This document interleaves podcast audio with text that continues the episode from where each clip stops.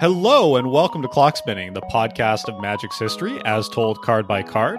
I'm Austin, and with me, as always, is my co host, Connor. How are you today, Connor? I'm doing pretty good. Feeling a little old. Old? Why? We were uh, driving back from uh, dinner, and it was just starting to get dark. And the first thing that popped into my head as I started driving was, why are all these headlights so bright now? Oh, that's not being old. That is that headlights are just too freaking bright now. They're getting brighter, right? no, they are. This is this is actually true. They are getting brighter. It's terrible. Yeah, I feel continually like that caught in the brights card from uh Kaladesh.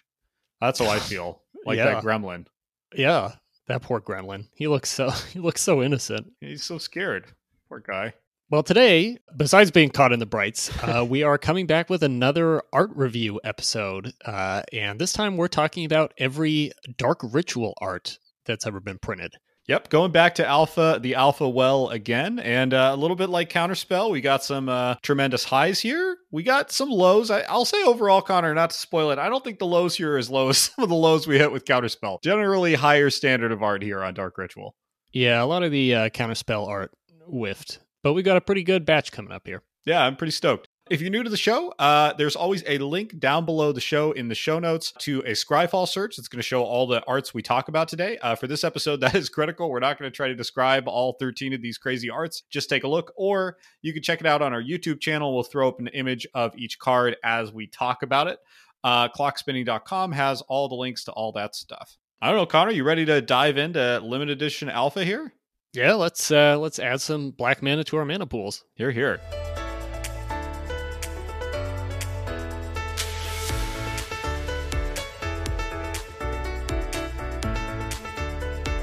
All right, first up, we have Sandra Everingham's uh, limited edition alpha print of Dark Ritual. I think this one knocks it out of the park, like right off the bat. The art here is pretty simplistic by modern magic standards, just in terms of the kind of technical execution. There's not a huge amount of depth to this piece. It's relatively simple, but it's still a really incredible piece to my mind and not even just grading on a curve. Like to me, you get the feeling of power from this art. You know, you see this surge of um, mana or energy coming out from the bottom of the frame. You get the idea of the ritual right in there through the book. And then I like this hooded figure. Uh, the figure is sinister, but also because we can't see the face, I feel like this kind of invites us to put ourselves into the art and imagine that we are the ones casting this evil ritual. Uh, and, you know, for alpha art, there's a background here. It's not an amazing background, but there is something behind the character, and that's that's not always a given uh, in alpha art. I don't know. Overall, I, I give this very high marks. I am an S rating. Yeah, we're we're already ahead of most counterspells just by having a background.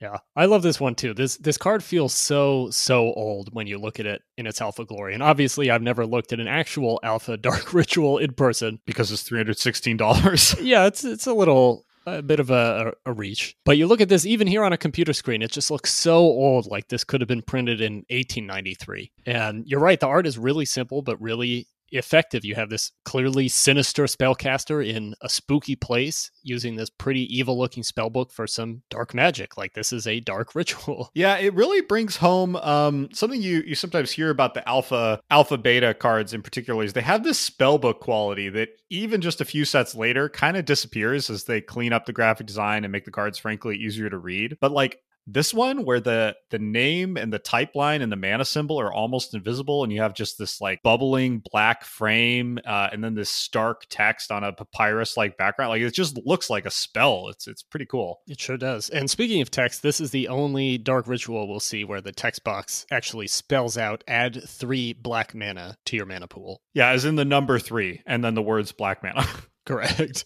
Yep. Yeah. From here on out until almost the very end, they all say the same thing: add BBB to your mana pool, which is kind of cool. We have like decades of card with the exact same text, kind of like Counterspell. Yep. So, Oh, yeah. are, are are you at an S? Con- oh, I should have mentioned we are rating these uh, for the listener on the classic YouTuber S to F scale, where S is the best, and then we got A, B, C, D, E, and F. Obviously, is the worst rating. Yeah, I'd, I'd give this an A. It doesn't reach quite all the way to S for me. Can't really say why. I don't. I don't know. It just doesn't doesn't pop the way that an S tier card does. Uh huh. All right. Okay, let's go to our second dark ritual from Ice Age, and this is a piece by Justin Hampton. This is one of the derpiest cards I've, I've ever seen. It's it's so 2D in in what to me is a really amusing way. The stones in the background, there's I, I guess Lim-Dûl the Necromancer is standing in kind of this this Stonehenge type place with a couple of I don't know cultists. about Stonehenge. He's literally standing in Stonehenge. Yeah, it's basically Stonehenge. Uh, but the the stones of the henge don't curve around at all the way you would expect them to. They're just sort of a, a flat, completely two dimensional stone arrangement behind him. Uh, the lighting doesn't really make a lot of sense here uh, since we're at, at night and we've got these two fiery braziers, I guess, that are providing a lot more light to the scene than I'd expect them to do. There's all but there's all these like other great derpy little details here. Lim-Dûl's got this jet black armor on under his robe. It's just sort of peeking through there. It's lovingly sculpted to his pecs and abs for some reason. like Lim-Dûl is either ripped or he's wearing a piece of armor that makes him look really ripped. Uh, it's just really fun. This is this is an A for me. Oh, I can't go to A. I this is just too corny to me. Like I really want to like this art because it is kind of fun and campy and kind of old. Like a I don't know, like something from uh I like something from the Dungeon Master's Guide, honestly, from around 1984. Yeah. But it's it's just too derpy to me and too kind of cartoonishly evil. Like uh, I don't buy Lim-Dûl's facial expression. The guys behind him just look kind of bored. Um, we've got these like comically I think evil one of them's fallen asleep. braziers of two muscular demons holding up a bowl of flames. Like it's just it's too much. It's kind of too over the top without sticking the landing for me. Like you can either lean into the evil this hard uh, and stick the landing, or you can lean into the silliness. And I feel like this this doesn't know that it's silly. You know it. You know what I mean? that's that's part of the charm to me. just that it's so it's so earnest. Yeah, it's it's trying so hard to be evil, except that one cultist on the right that I think is dozing off. Yeah, Uh, what is that guy doing? He lo- he does look like he's kind of about to nod off a little bit. He's tired. It's a long ritual. It's the middle of the night, as far as we can tell. It- it is. They've been up all day. They, Yeah. you know, they got to get up early. He's got a job. He This isn't all he does. He's the apprentice. He can't just come out to henges all night and make black mana. Yeah, I, I'm a C on this. I don't I don't hate it, Oh. but I it's to me this is just middle of the pack. Oh man, I know. I'm sorry. I, I t- it's just so comically evil. Like to me, it looks like one of those photos I've seen of like the Church of Satan's rituals, where it's just so over the top that the effect is like community theater. I'm very glad you brought that up because to me, Satanism specifically, this almost feels like something you'd see in in like a, a tract warning you that playing Magic the Gathering will imperil your soul. Yes, add a pentagram here. Yeah, and, and then this that tract would probably point to this exact card as as evidence that look look at the evil being committed here. The card's even called Dark Ritual. Yeah, it'd be tough to argue with that. Yeah, The flavor text here also to me is just pretty lame. Leshrac, my liege, grant me the power I am due. Lim-Dûl, the necromancer. Like, eh, that's a meh.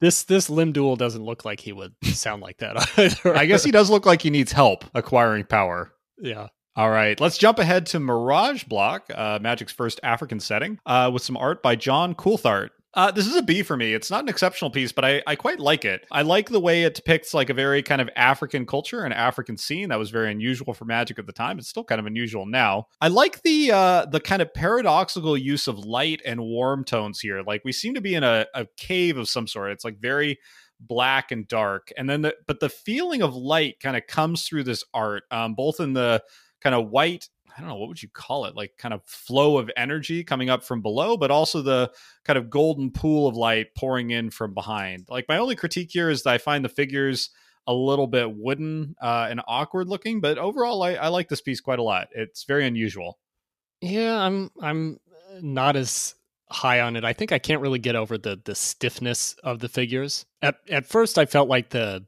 the lightness of the ritual that they're casting. It it is like white energy and red energy like it's sort of a boros color scheme to the the magic that they're calling forth here. Yeah I get it. It's not exactly an evil looking ritual per se. Right. and their clothes aren't particularly evil looking either you know? They all their clothes also have the boros color scheme. Yeah, but you you have this like slight Lovecraftian thing going on with half of the white energy, right? Like if you look closely at the Yeah. right side of the frame, there's like an eyeball and a maw or something. yeah i kind i kind of like that i'm More of that, actually, please, Jonathan. So- So I, I don't love the the kind of stiffness of the figures. There it sort of takes away a sense of dimension to it for me. What I do like is this kind of impression that we're in a cave. And, you know, maybe the fact that they're not wearing what we would think of as like necromancer's clothes uh, suggests that you know these three spellcasters are hiding away to bring forth this energy in a way that they don't want other people to know about as opposed to Lim-Dûl who's just right out in the open. Uh, you know it's interesting you bring up three spellcasters because this is the first of several cards we've seen that have three of a thing. Um, i'm not sure in this case that i buy that you know there's a connection between three spellcasters three mana but there's some later ones where i think that's definitely part of the uh the visual the language of it. Yeah that's a great point uh, also, the type here is funky. This is a mana source, which was a very, very short-lived uh, uh, type line. Uh, I think like pre sixth edition, like when the rule they were trying to figure out how to make the rules of Magic work, but they hadn't quite figured it out.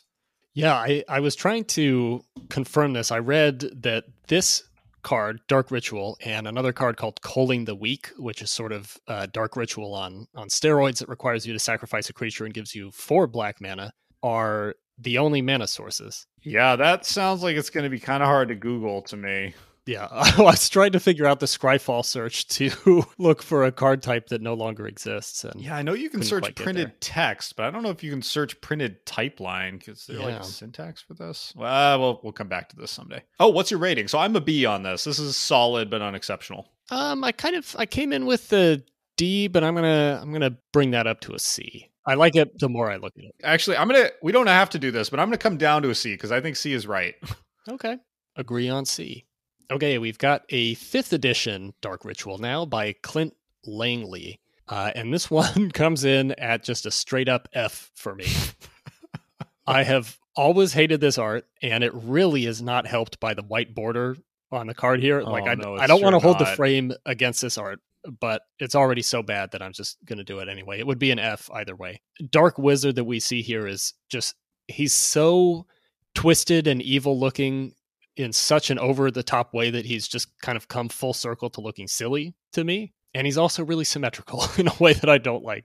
Uh, I, I'm an E on this just because I think the technical execution is quite good. There's a lot of skill that goes into the uh the art here, but yeah, like I called the Ice Age one cartoonish. This is like clownish. Like there is mm. there is no nuance to this guy. This is like something you'd see painted like in a house of horrors at a carnival or something. Yes. Like I just don't buy this art at all. It's just it's just gourd ball for me. Yeah, yeah, he's just like he's so evil and messed up by the darkness that he just looks ridiculous. yeah, I will say I think we must be somewhat in the minority on that because if you exclude uh, the original Alpha Dark Ritual, which you know that saw three printings just from Alpha Beta Unlimited, this is the most reprinted Dark Ritual art. It shows up in uh, fifth edition and then in um, what is BRB? Uh, in Battle Royale box, and then another Battle Royale box, and then um, a bunch DKM whatever that was.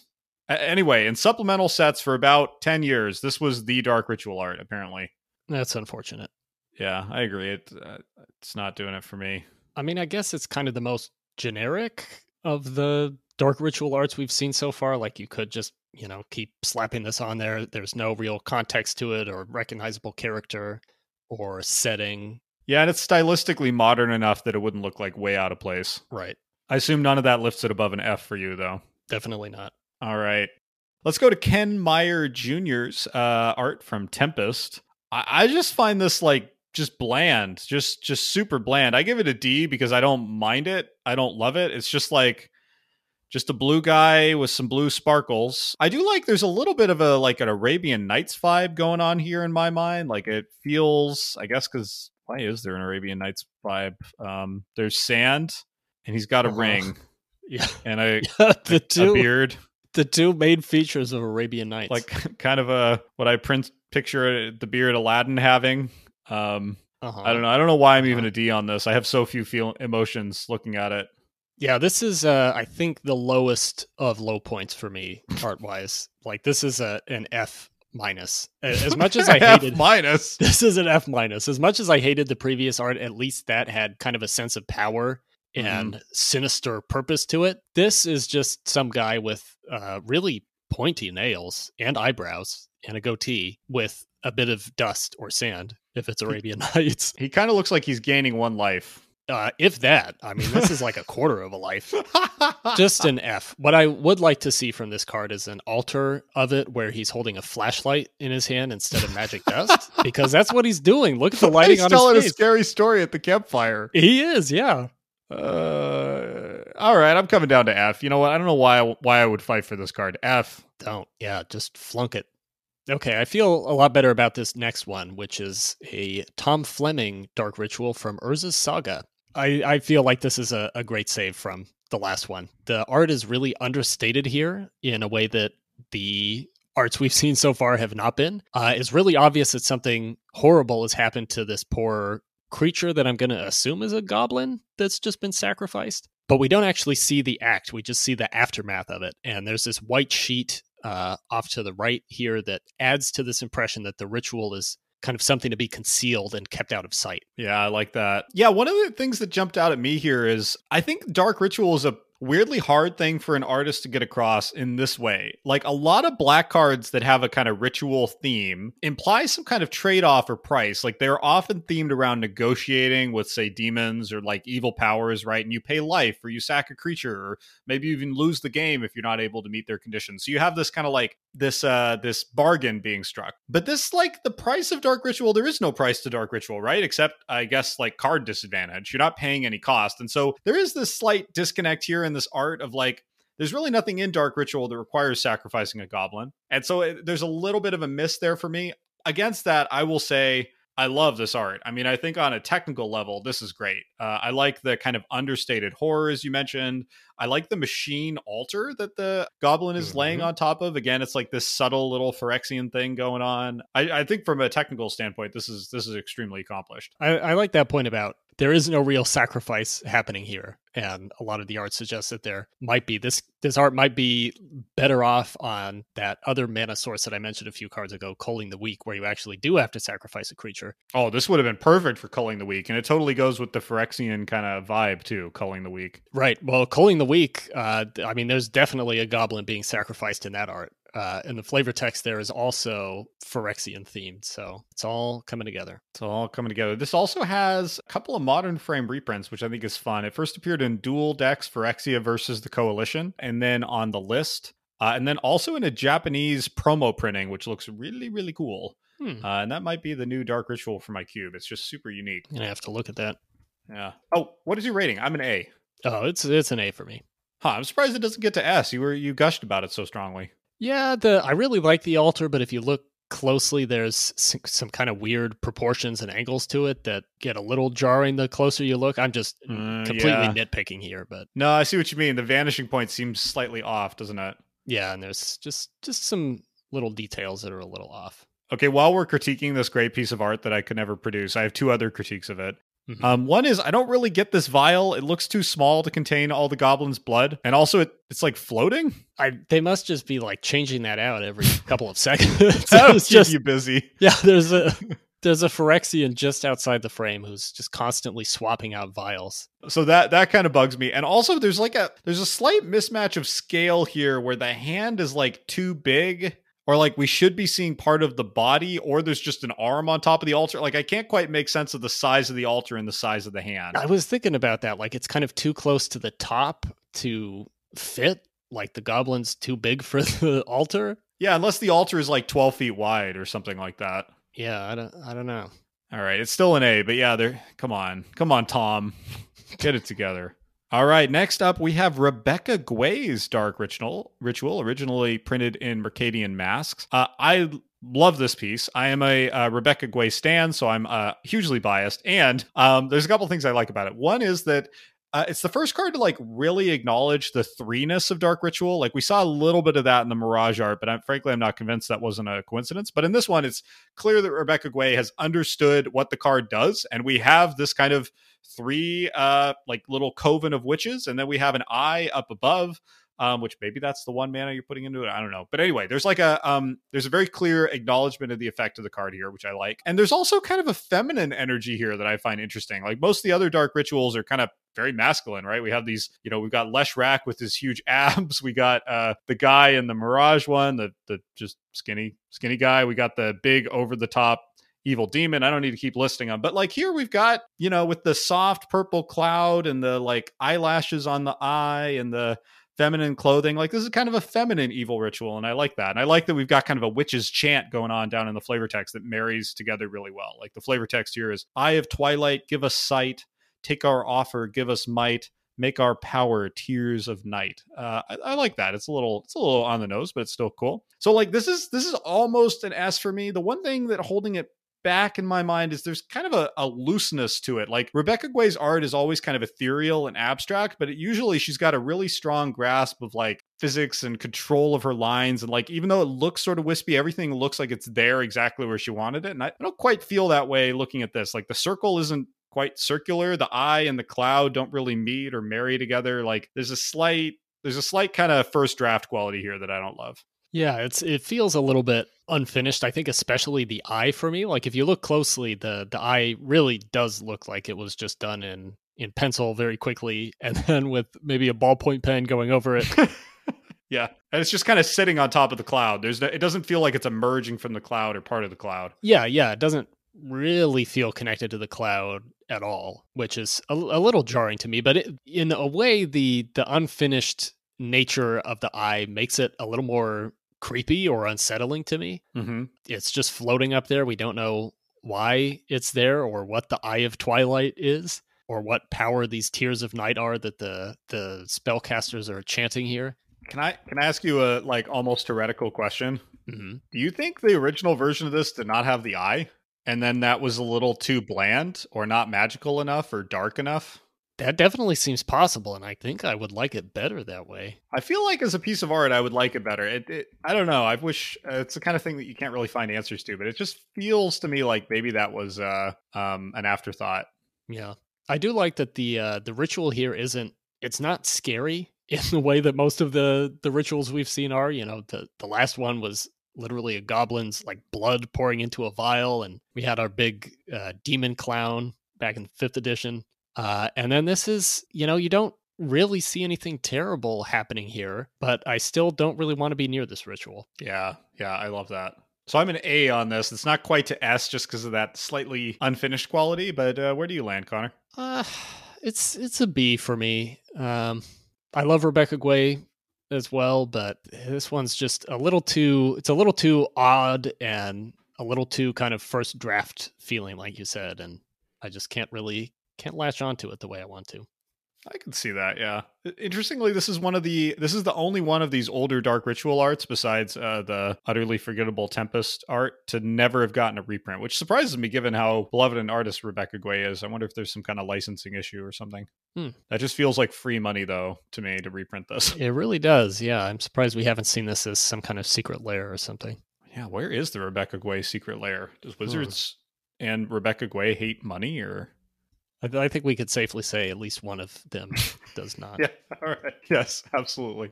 Okay, let's uh, go to our next dark ritual, which is a, a, big leap forward in time to 2009. When was the this Guay one done? 1990. 99, I believe. So we have a full decade without any new dark ritual art. A full decade, which is similar to what happened uh, in our counterspell episode. Well, I think because Wizards had decided these were both too powerful, sort yeah. of rightly, and you know this is kind of before supplemental products right? There was no there were no masters sets there were no yep. um anthology sets there weren't even really dual decks so there was nowhere to put these awesome cards. Yeah there was no commander there was no modern. Right right. Anyway this dark ritual 2009 it's in the uh newer frame uh and it's a judge gift card. I don't really know what the story behind this particular dark ritual is or why it has some of the strangest art I've ever seen but I wish I did. Yeah, Wizards often lets uh, artists run a little bit loose with uh, judge promos. I feel like that was almost the, they were almost the proto secret lair. I see in your notes you called this like a Majora's Mask creature, and I was yeah. like, as I was looking at this, I was like, this is like a Zelda thing. I right, can't put right. my like hand Zelda on what. Guy. Yes, this is like a Majora's Mask guy, and I don't, I don't really know why he's here. It kind of, I, I don't know how to feel about this. Like it, I think aesthetically it's great. I, I don't know. Something about it doesn't really feel like a dark ritual, like kind of like the Phyrexian one, but more so. It implies this sort of sacrifice that just isn't mm-hmm. there in dark rituals mechanical effect. So there's a there's a jarring quality to me there, even though as I think this is a great piece. Well, and and it's a sacrifice of of something that's completely unrecognizable, right? Like the uh, Urza Saga version, you know, we can tell just from the hand this is a goblin that's being sacrificed. Here, uh, like this is not a recognizable Magic the Gathering creature, which you know, as you said, it's a it's a Judge promo, so maybe there's more of a free reign there. But like, what is this thing? It's like a little tree creature with Majora's mask on for some reason being turned into a big cloud of dust. Yeah, I feel like he is like a little tree creature, although even then it's kind of confusing, right? Like your brain wants to perceive him as having a right side up face, but then if you look at the position of his arm, Mm-hmm. it suggests that it's the other way around. So it's like it's, it's Yeah. a mask or an upside down mask. I don't know. It's very confusing. Yeah, it's it's hard to hard to process. A lot of unanswered questions here. Yeah, it's definitely sinister with the way, like, if you zoom in, that his abdomen has been kind of cracked open like a tree trunk, and this gas is pouring out. Um, Yeah. It's pretty sick. Sick in both the sense of being cool and being very evil. So, how do you feel about this one tier wise? I, I don't know. I feel like it's a B to me just on the strength of the art, even as I feel like it doesn't really feel like a dark ritual to me. But I, I do think it's a really nice piece. Yeah, I'm at a C, hovering hovering between a B and a C because I just it makes me so confused. It's it's a super confusing. I don't know how to feel about it. I don't know. Let's just leave it there. B, C, somewhere in there. Yep, we'll stick it stick with C. All right. Next up, we have uh, Richard Wrights for uh, the Amonkhet Invocations series. Uh, this is like a, an easy D for me, and I feel like D is general generous for a couple of reasons. Um, one, I get zero ritual from this. Like, if this card was called Dark Temple, like maybe maybe this art could work for me, but like there is no ritual going on except maybe some very faint purple lines. But this is basically just like a brooding temple. And then also, like so many of these invocations, there is an overwhelming digitalness to this art. Like every line is perfectly straight. Um, there's tons of like lens flare and lighting effects going on. Um, like it's perf like utterly perfectly symmetrical. Like uh, I don't know. I just I don't I really don't like it. Almost anything about it. Yeah, the invocations are are funny like that. There's there is just a little too much sort of help. I think especially with the lighting on this one from the computer in a way that feels wrong on a magic card. And the the frame itself is also very shiny and digital. Yeah, and I wonder if that's why they did it. Like I've I've only seen an invocation card in uh, person unsleeved a handful of times, and they they almost all work better in that venue because they are so foily and shiny. They don't look kind of cornball in the way they look on the computer screen, which I remember was always the argument when they came out of like Wizard said they look better than you think, but everyone hated them on Reddit and blah blah blah. But I, I don't know. I just if I if I take my fingers and cover up the frame and just look at the art, the art is like we we often use this comparison, but the art is like a loading screen from like Titan Quest, Oh man, it really is. isn't it? It's like you're you're moving to the Egypt. What if, Egypt what if we use the Titan Quest comparison? Well, we often say things look like loading screens from uh, older RTSs. I'm uh, well. I'm definitely going to be pulling that one out now.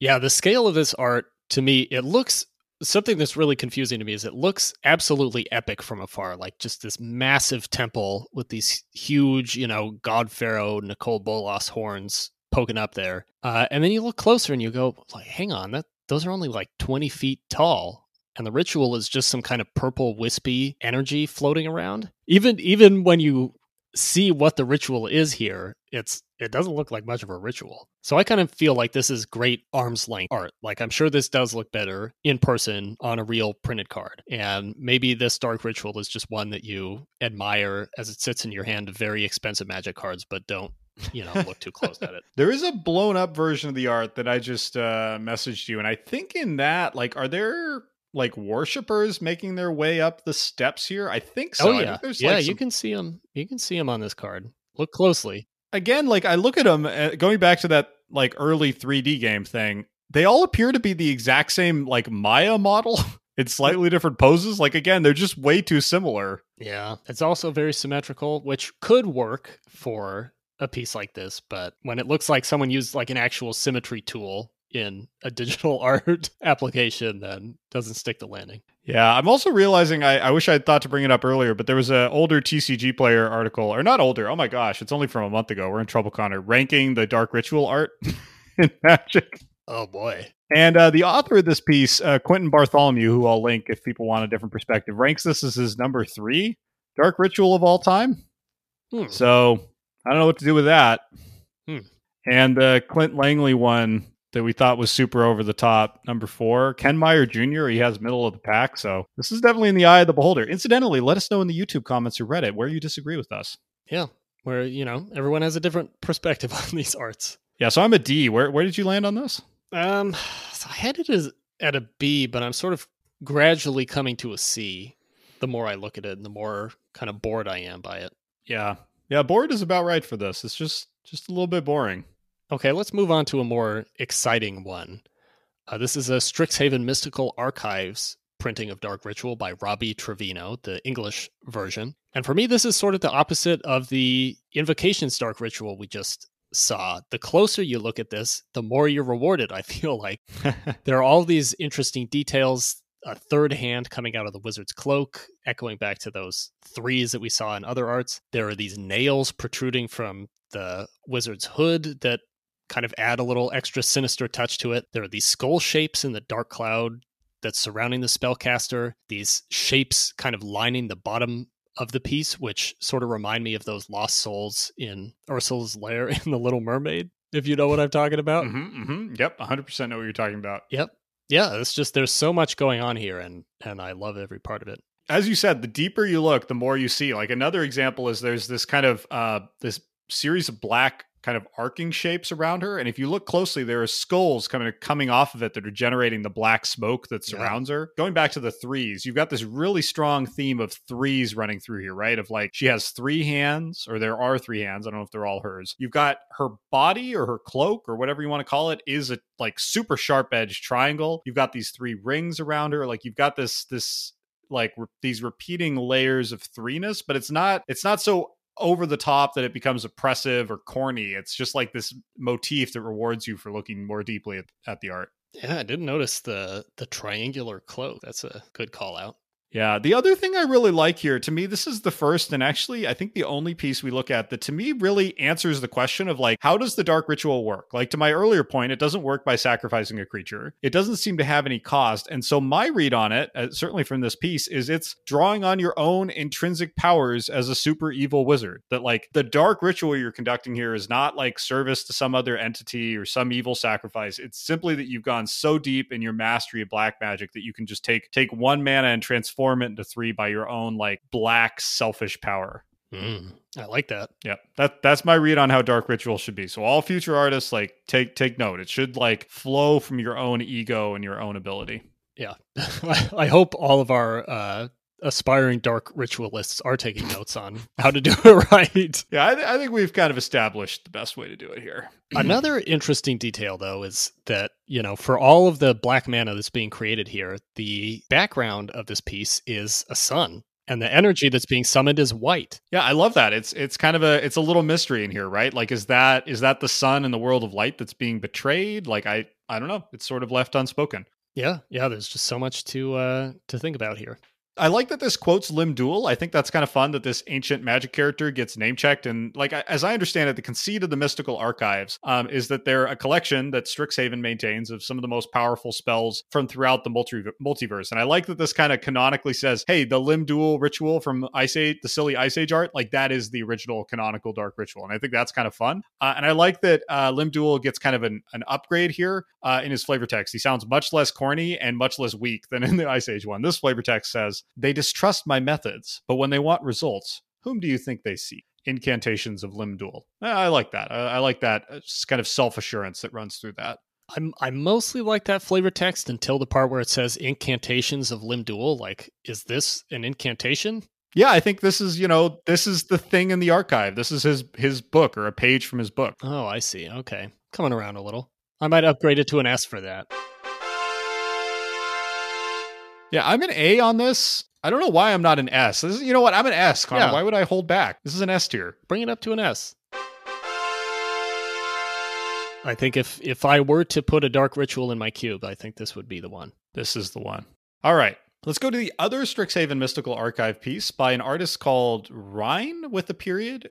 Rien. I'm not I'm not really sure how to pronounce his name, and I'm not sure why it has a period after it, but I like it. I also really like this art. To me, this art looks like it kind of emerged from a book of Japanese fairy tales, and it looks like a book of Japanese fairy tales uh, that I want to read. Uh, one of the things I quite like about this is it sort of tells a story or suggested a story in the art, uh, and I think part of the the secret there is that it's a little complex, right? So we have these white kind of ghostly figures shrouding um, the area behind and around uh, the central figure casting the ritual. But then we also have this one red demonic arm sort of emerging from nothing behind, and there's like a there's a mystery there or a tension of like, well, which one is it? Who whose powers are being called on? Is it both? What does that mean?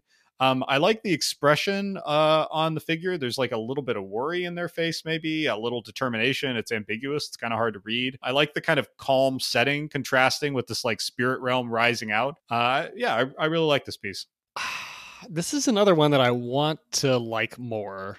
Kind of like the uh, the Japanese mystical archives counterspell that we saw in our last episode, but this just doesn't really do it for me. I do like this kind of old school occult vibe of you know this this person with a, a very emotionally complex expression given how few lines have really gone into the face. Mm-hmm. sitting in this circle of candles summoning i guess some horrible spirits. But i think it's just a little too simple for me. Like the walls are completely unadorned. The floor is just completely plain slats wood floor. The clothes don't really have anything going on. And i don't know. It's just it's missing that extra pop for me But I, I feel like that simplicity, that austerity, even is part of what makes the piece work uh, in a couple of sense, like senses. One, I feel like it makes it look like an old Japanese woodblock print, like old, like 200 years ago. yeah And two, I think it like in uh, understanding comics, Scott McCloud talks about how like in Disney movies, you have these really simple characters on really richly detailed backgrounds, and what that does is it lets you a kind of focus your attention on the character, and b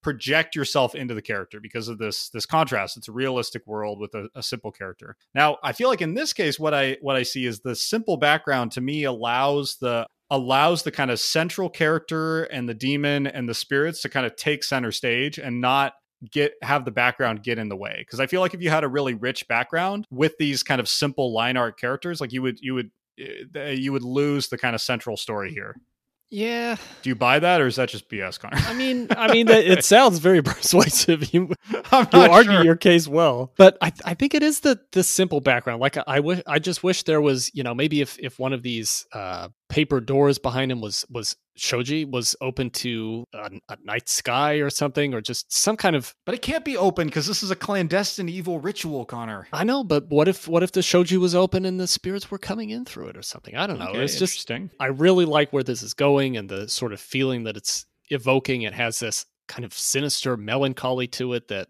I don't think any of the other dark rituals we've seen have, but it just doesn't have that spark for me. I, I can't really say why. All right well i'll allow it i'm gonna give this an a i, I really like it All right, I'm cu- I have it at a C, but that just seems ridiculous. So I'm going to go to a B. all right Okay, this one's a lot easier for me to to rate and explain. Uh, this is the 40k Dark Ritual from, I believe, the Ruinous Powers deck. The piece is by Wonchun Choi, and it is three fat flies crawling around on a skull. That's it. Do you have anything to add? what's your rating It's an F for me. why is it an f I mean, I get that they needed to add different artwork to, you know, make this click in the 40K deck. Like none of the art we've seen so far would really fit into the 40K setting. But is this really the best that the ruinous powers can muster? Like three flies in eye sockets and a nose? Like it's just some nasty flies crawling around on a skull. That's not a ritual. It's not. Um, it's not.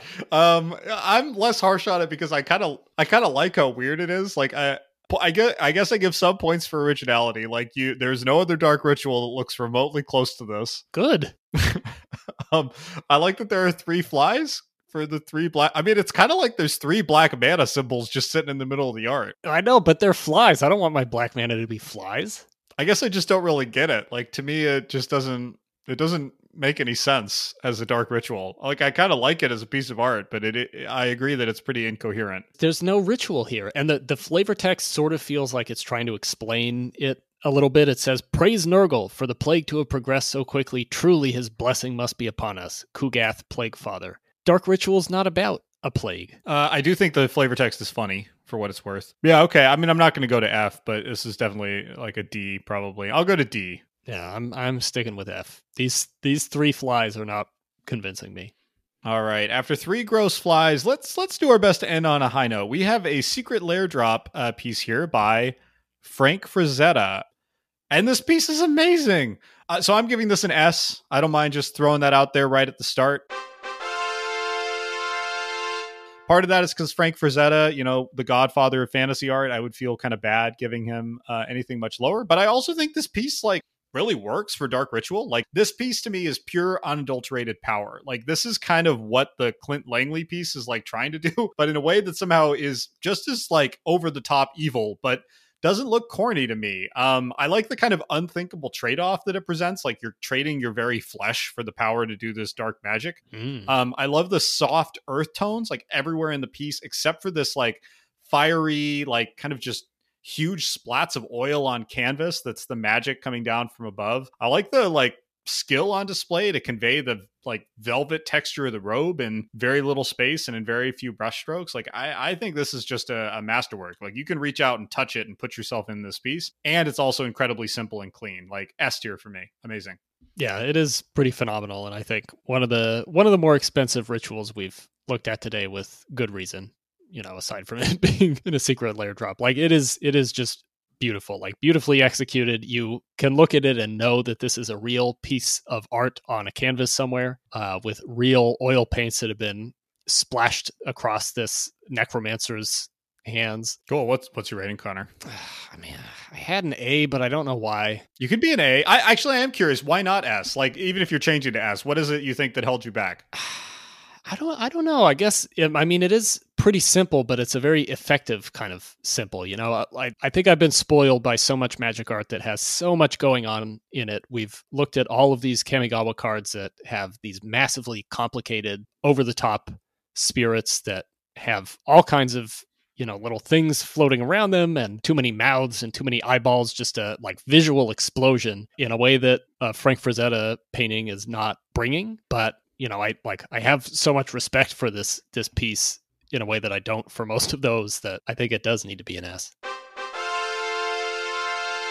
Yeah, and I wonder what Frank what this is from originally, because of course Frank Frazetta died like 12 years before this was printed. So I Right. wonder what piece of art his estate dug up for this. uh, they nailed it All right, so we've been ending this. Uh, we ended the counterspell uh, one on a question of like, which of these should I put in my cube? Connor, which of these should I put in my cube? i think you've got to praise nurgle with this 40k fly fest No, no, just because I didn't give it an F doesn't mean I'm sticking that piece of mediocrity in. I mean, I would lean toward the Mystical Archives one. I, I have a real soft spot for just the Mystical Archives frame in general, but so many of the the spells printed with that frame and with the very special style of art just really click for me. So that's the one I'd choose. I'm glad you said that. I'm right there with you. Like, I, I love this Frank Frazetta piece, but apart from the fact it's like five to ten times the price, Um, the uh, the Mystical Archives one is is very magic, right? Like I love the Frank Frazetta piece. I think it's an amazing piece of art. But this one is like to me, uh, this Mystical Archive piece is like magic art at the height of its powers. And while there's a lot uh, about recent magic sets to complain about, like I can't complain about Wizards art direction. Like they are just taking it to the next level the last couple years. And this this kind of adventurous art style is one of the big reasons why.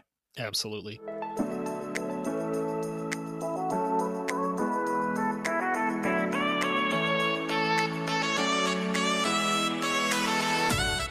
So Connor, I, I was I was so inspired by the Rebecca Guay uh, painting and, and the accompanying poem in the flavor text that I, that I actually wrote you a poem. Oh, And I'm wondering, are, are you okay if I share it with the listeners, or would you prefer I, it's just for you? please do put it out in the world. Okay, all right.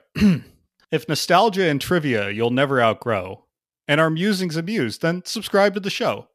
Some cards will we love, some cards will we hate, but we promise this show will always be great.